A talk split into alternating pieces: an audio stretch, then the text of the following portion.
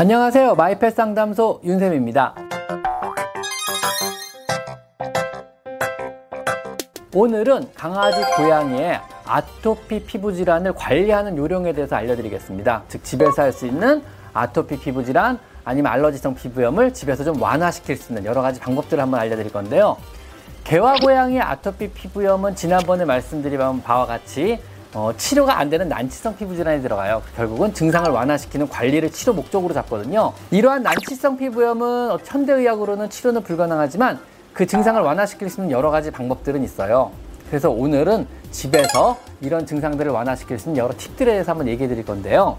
강아지, 고양이 아토피 피부의 가장 주된 원인 중 하나는요, 진, 먼지, 진드기 같은 거예요. 그래서 진, 먼지, 진드기는 주로 패브릭 제품, 천, 소파, 침대, 매트리스, 카펫 등에 서식하므로 아토피 피부를 앓고 있는 강아지나 고양이가 있다면 되도록 교체하거나 치우거나 없애는 수밖에 없어요. 그래서 천 제품은 다 치워주시고 바닥에 간 거 다 치워주시고 패브릭 소파는 레자나 가죽 소파로 바꿔주시고 나머지는 다 털고 씻고 닦아주시는 수밖에 없어요. 화분의 흙 자체가 곰팡이 서식의 원인이 되고요. 이러한 곰팡이류는 부유하면서 아니면 이런 효모류들은 부유하면서 역시 아토피 피부병 유발하는 원인이 될 수 있으니까 화분 같은 것도 다 치워주셔야 돼요.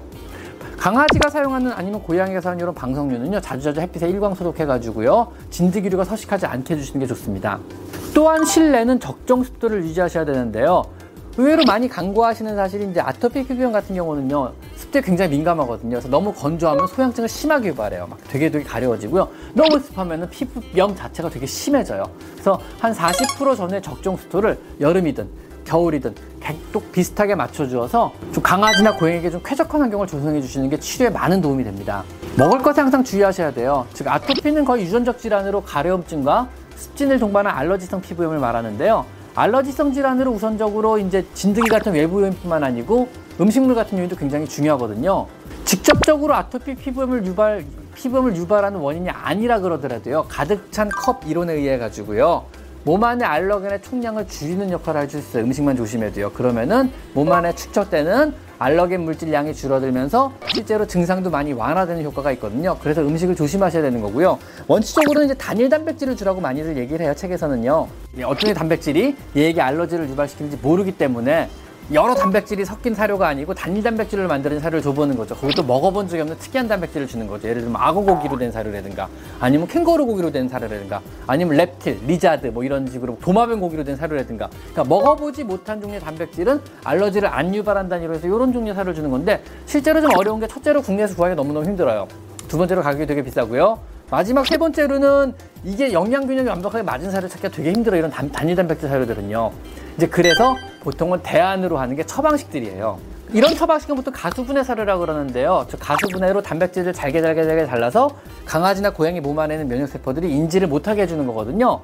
그래서 지금 국내에 들어와 있는 이런 처방식들 중에 그나마 좀 효과가 있다고 검증된 오랫동안 검증된 사료들은요 강아지 쪽은 보통은 힐스의 ZD, 로얄캐닌의 hypoallergy, 그 다음에 퓨리나 HA 정도가 있을 수 있고요. 고양이 같은 경우에는요 로얄캐닌에서 나온 SOAFR이라고 있어요. urinary하고 hypoallergy가 합쳐진 새로 나온 제품인데 효과가 괜찮더라고요.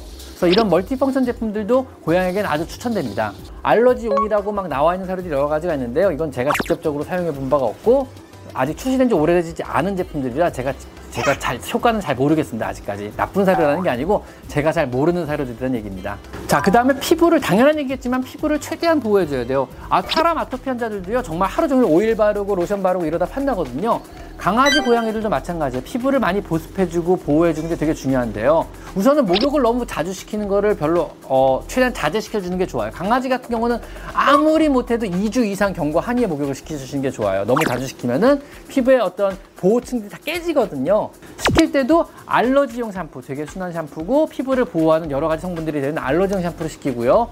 그 다음에 샴푸 후에는요 반드시 보습제를 충분하게 뿌리고 발라주시는 게 좋습니다.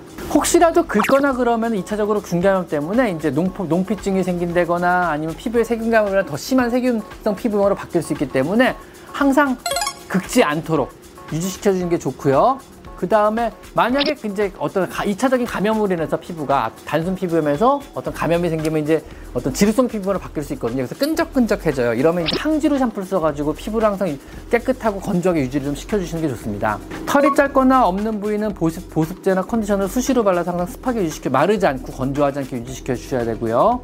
그리고 간지러 자꾸 긁으면 피부병이 되게 심해질 수 있거든요. 그래가지고 절대로 못 긁게 하셔야 되고요. 근데 사실 이게 못 긁게 하는 게 쉽지는 않거든요. 너무너무 간지러 긁으려 그런다면 사실은 의료적인 혜택을 받아야 돼요. 소양증을 가르쳐, 가라앉힐 수 있는 여러 가지 약물로법을 쓰셔야 됩니다.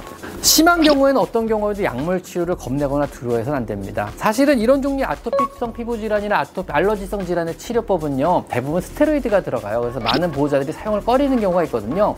물론 스테로이드가 몸에 안 좋은 거는 사실이지만요, 이런 알러지성 질환은 결국 이 몸 안에 생기는 과면역 현상이에요. 즉, 몸 안에 면역 시스템이 과하게 반응해서 반응하지 않아야 될 어떤 원인체에 과하게 반응해서 몸에 이런 질환들이 나타나는 건데 이런 면역 시스템을 다시 억제할 수 있는 방법은 스테로이드밖에 없거든요. 즉 스테로이드는 면역을 억압시켜 가지고 치료하는 방법이에요. 근데 스테로이드는 오래 쓸 경우 여러 가지 부작용, 고용량을 쓰거나 아니면 장기간 처방할 경우 되게 여러 가지 부작용이 있거든요. 그래서 대부분의 수의사들은 스테로이드를 사용할 때 용량과 아니면 언제부터 썼고 얼마 썼고 반드시 기록을 해요. 그래서 그 기록을 토대로 얘를 아, 이 정도면 좀 휴약 기간을 더 여기다 끊어야겠구나. 아, 이, 이 정도 용량 이상을 쓰면 안 되겠구나라는 어떤 기준점을 다 잡고 있거든요. 동물병원을 한 동물병원에서 제대로 처방받고 계속 지속적으로 처방을 받을 경우 스테로이드가 과량으로 들어가서 문제가 생기려면 지극히 낮아요. 그러니까 처방을 너무 꺼려하지 마시고요. 그리고 요즘에는요 이러한 스테로이드의 부작용을 최소화한 약물도 많이 출시하고 있어요. 뭐 예를 들면 조에티사의 아포퀠 같은 약병은요 하루에 한 알만 먹는 것만으로도 이런 종류의 소양감을 많이 가라앉혀주고 아토피 질환의 증상을 많이 완화시켜줄 수 있는 약도 있고요. 또 가장 최근에 올해 출시한 어떤 어, 사이토포인트라는 주사제도 있어요. 이것도 역시 조에티사 출시한 약인데요. 어, 한 달이나 두 달에 한 번만 주사 맞음으로써 강아지의 소양감을 한 달이나 두 달 내내 낮춰주고 그 다음에 증상도 많이 완화시킬 수 있는 이런 종류의 약들도 있으니까는요 약물치료를 너무 거부하거나 두려워하지 마시고 가까운 병원에 가 선생님하고 한번 상의해 보시는 것도 좋을 것 같습니다.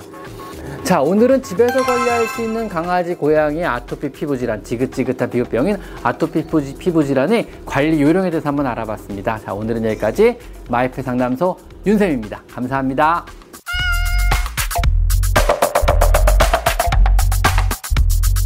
Gracias.